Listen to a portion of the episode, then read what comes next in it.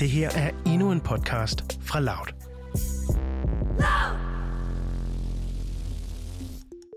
Forestil dig, at du for en dag er tilbage i folkeskolen og sidder i dit klasseværelse. På skemaet står der samfundsfag.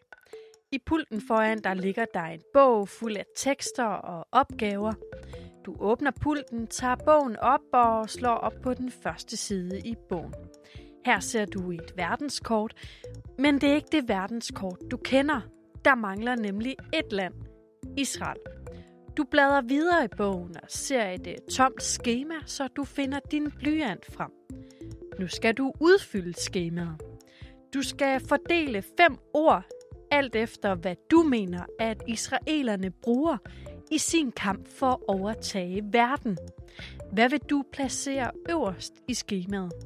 Er det penge, politik, kvinder, stoffer eller medierne?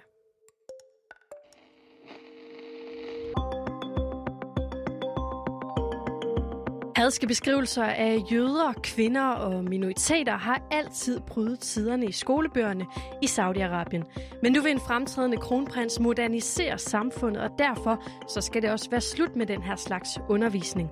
Men betyder det så, at vi virkelig skal tro på, at et af verdens mest konservative og religiøse lande fornyer sig?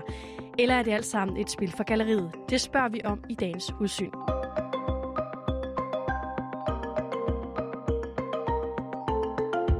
Det her er Udsyn med Sofie Ørts.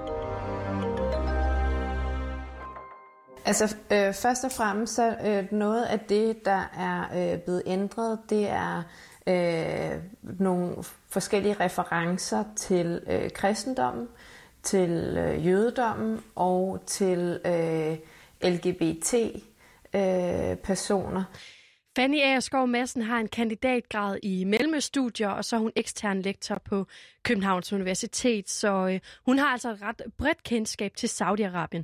Og hun følger også med, når saudierne de nu er i gang med det, som vi kan kalde for en hovedrengøring af skolernes undervisningsbøger. Fanny, prøv at give lidt flere eksempler på, hvad det kan være, der er blevet ændret i de her bøger. Jamen, øh, for eksempel så, øh, så øh, har de øh, henvist til mange af de øh, praksiser, som altså er forbundet med shia-islam. Øh, og i øh, Saudi-Arabien, der er øh, statsreligionen, det er jo altså øh, sunni-islam, men ud over det sunni-islam, så er det også den meget strenge konservative fortolkning, som er øh, den, vi kalder øh, wahhabisme, øh, som, øh, som, hvor de har mange af de her praksiser, som er er shia-praksiser, dem har de, dem har de, dem omtaler de som shirk, og og det er altså en, det er hvad kan man sige en forbrydelse i Saudi-Arabien. Det er det, der betyder flere guderi. I Saudi-Arabien der har den her meget strenge konservative form for islam altså altid haft en dominerende rolle i samfundet. Også i landets skoler, hvor det er de religiøse overhoveder, der har haft opgaven at beslutte, hvordan landets børn de skulle undervises. Og her har de blandt andet lært, at islam det er den eneste sande religion, og de har lært at undertrykke shia-muslimerne, som altså er fire ud af syvogtyve millioner indbyggere. Oven i det der kommer så et enormt konservativt syn på kvinderettigheder og L G B T-personer.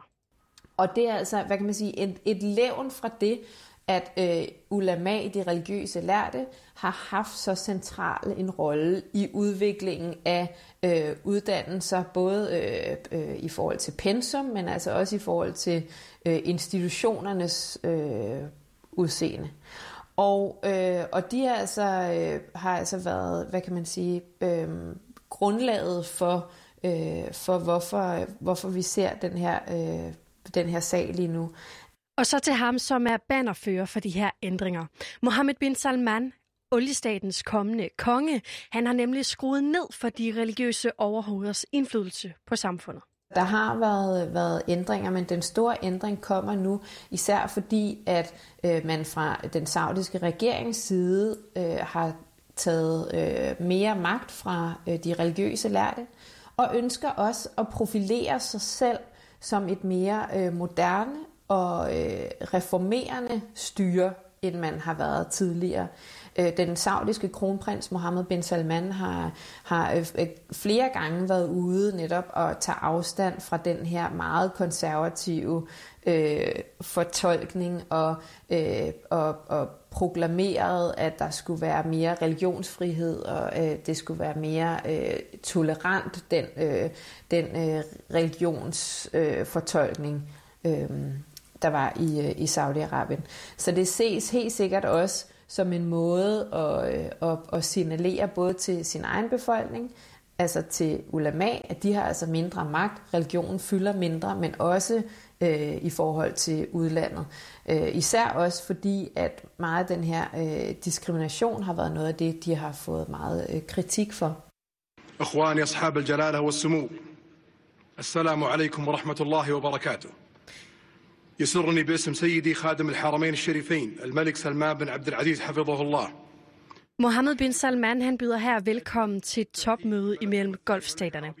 Han er femogtredive år gammel, han har et mørkt, kraftigt fuldskæg, og så flasher han altid sit Colgate-smil til kameraerne. Og tag ikke fejl af hans alder, for hans magt og også hans armbevægelser, de er allerede enormt store. Han er blandt andet klar til at lægge sig ud mod fjenderne i Iran og styrke forholdet til amerikanerne. Og så er han også helt med på at straffe dem, som truer ham. Saudi Crown Prince Mohammed bin Salman has detained his uncle, two cousins, and a former crown prince, accusing them of plotting a coup. The move is being seen as an attempt to remove potential rivals to his succession to the throne before his father dies or abdicates. Men bin Salman, han har også sine planer for Saudi-Arabien. En vision tyve tredive, som skal forandre olieøkonomien og gøre Saudi-Arabien magtfuld og storslået. Og så har han lavet en række reformer. Han har blandt andet indført flere rettigheder til kvinderne, som for eksempel at de nu må køre bil. Today women in Saudi Arabia can finally drive. I am very, very happy. It's just the latest move by the country's crown prince to transform a traditional society into a twenty-first century economy. Fanny bin Salman, han slår sig jo lidt op på at være en øh, demokratisk reformator. Er det egentlig et retvisende billede af ham, eller lefler han måske i virkeligheden lidt for os i Vesten? Det lader til, at der, der er reformer, der bliver indført.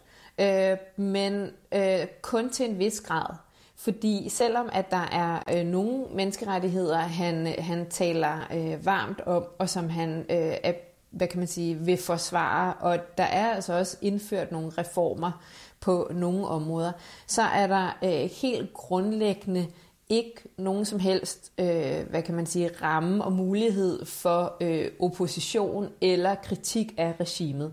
Og det er der, øh, siden han blev kronprins, blevet slået endnu hårdere ned på. Så, øh, så, så det kan godt være, at det lyder rigtig fint med de her reformer og, øh, og modernisering og øh, religions, øh, højere grad af religionsfrihed, som han øh, pla, hvad kan man sige, plæderer for. Men der er altså ikke noget, der lader til, at øh, sådan, øh, højere grad af politiske rettigheder, som jo altså også ligger i øh, hele øh, menneskerettighedsbegrebet, øh, kommer til at, øh, at, at være på dagsordenen. Og bin Salman, han er da også blevet kritiseret af flere menneskerettighedsorganisationer for at undertrykke sin egen befolkning, blandt andet ved at torturere folk som aldrig før. Så selvom han for nogen måske lige frem kan lyde progressiv, altså i en saudisk kontekst, ja, så er landet altså fortsat bundskraberne, når det handler om frihedsrettigheder. Men nu har kronprinsen altså alligevel fundet det helt store hviskelæder frem og været med til at få ryddet ud i nogle af de her skolebøger. Blandt andet så er det her en af de tekster, som er blevet slettet fra bøgerne. Det er en tekst om vantro. Straffen for vantro er døden. Hvis en vantro vil angre og måske vende tilbage til sin religion, vil døren til syndsforladelse åbne sig for ham. Hvis han angrer, vil Allah tilgive ham for hans synd og vil ikke betragte hans tidligere gerninger som nyttesløse. Hvis den vantro dør, vil hans straf være uendelighed i helvede, og der vil hans gerninger forud for hans vantro være uden værdi.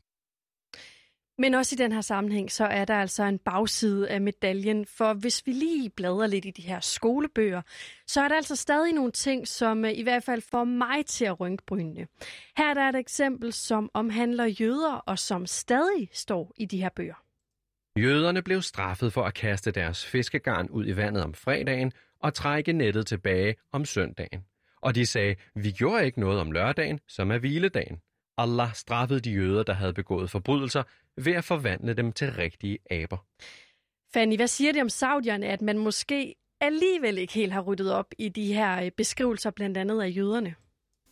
Jamen, først og fremmest er det vigtigt at vide, at der ikke er religionsfrihed i Saudi-Arabien lige nu. Øhm, så så øh, der er måske nogle intentioner, nogle øh, symbolske værdier i at melde øh, det her ud, at man øh, fjerner det. Men, øh, men samtidig har de her øh, religiøse lærte, øh, de konservative, altså også en væsentlig magtbase i Saudi-Arabien.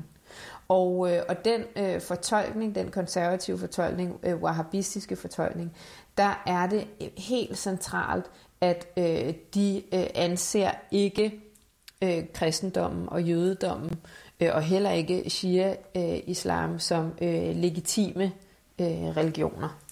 Okay, så hvem har i virkeligheden mest indflydelse på, hvad, hvad der egentlig skal stå i de her bøger? Altså er det bin Salman og kongefamilien, eller er det de her religiøst lærte?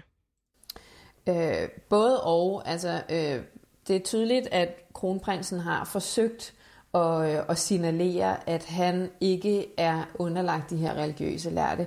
Og, og han er også blevet meget populær på det. I to tusind og seksten fik det religiøse politi frataget en del af deres magt, ved simpelthen ikke længere at kunne gå ud og, og anholde folk på gaden, hvis ikke at de øh, fulgte de her religiøse øh, koder. Øh, men det betyder ikke, at, de, at han ikke også øh, stadig er afhængig af en eller anden form for sådan øh, relation og, og øh, opbakning fra dem.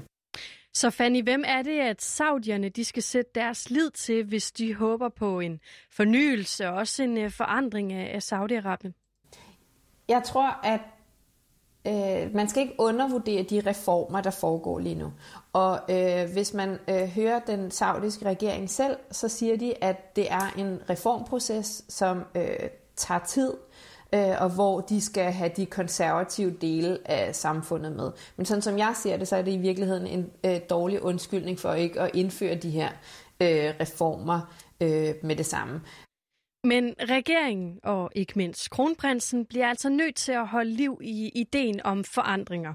For øh, dem, der higer det efter dem lige nu, det er nemlig den kæmpe store ungdom i Saudi-Arabien. Størstedelen af saudierne, de er under tredive år gamle, og mange af dem, ja, de kalder altså på fornyelser. Og der er det vigtigt for dem at sende et signal til deres egen befolkning om, at, øh, at de er i gang med en, en reformproces. Netop også for at undgå, at den her ungdom øh, kommer til at, øh, at mobilisere sig politisk, som man altså så også tegn på i Saudi-Arabien i to tusind og elleve, under det arabiske forår, hvor regimer i hele Mellemøsten faldt. Øh, så var der altså også protestbevægelser i Saudi-Arabien, men som det lykkedes øh, regimet at slå øh, ret hårdt ned på. Så, øh, så, så det er sådan en, sådan som jeg ser det, sådan en vekselvirkning imellem regimet og befolkningen, hvor, hvor at øh, selvom at der ikke er muligheder for øh, hverken fagforeninger eller interesseorganisationer til øh, altså politiske øh, bevægelser, så er der alligevel sådan en, øh, hvad kan man sige, sådan et pres nedefra, som, øh, som, som, som hvis de opretholder det, øh, så er det sådan en, hvad kan man sige, sådan en balancegang mellem hvor meget kan øh, befolkningen og ungdommen og generelt dem, som er for øh, reformer, presse på, uden at de bliver mødt af øh, fængsling. Og i fængsel, det kommer du altså, hvis du for eksempel opfordrer til protest, eller hvis du kritiserer kongehuset. Altså dem, som rent faktisk kan ændre på tingene. Fanny, nu kan det jo være ret svært for os andre at vide, hvad saudierne de så rent faktisk tænker om kronprinsens planer for og modernisere Saudi-Arabien. Men har vi nogle idéer om, hvordan befolkningen opfatter de her moderniseringsplaner? Dem, som er allermest kritiske, og som vi hører øh, stemmerne på, det er selvfølgelig dem, som er i eksil. som ikke længere er i Saudi-Arabien. Og, øh, og der er det meget tydeligt, at de mener, at det her det er et spil for galleriet. Og at øh, der er absolut ikke nogen grund til at være øh, optimistisk, fordi, øh, fordi der kommer ikke til at være politiske rettigheder øh, i Saudi-Arabien, så længe at især Mohammed bin Salman øh, er, øh, er kronprins. Øh, så så de, øh, de ser ikke de her reformer som et fremskridt. De ser dem som et, hvad kan man sige, skalkeskjul for og øh, fremstille øh, regimet som øh, i en moderniseringsreformproces, og samtidig slå endnu hårdere ned på øh, politisk opposition.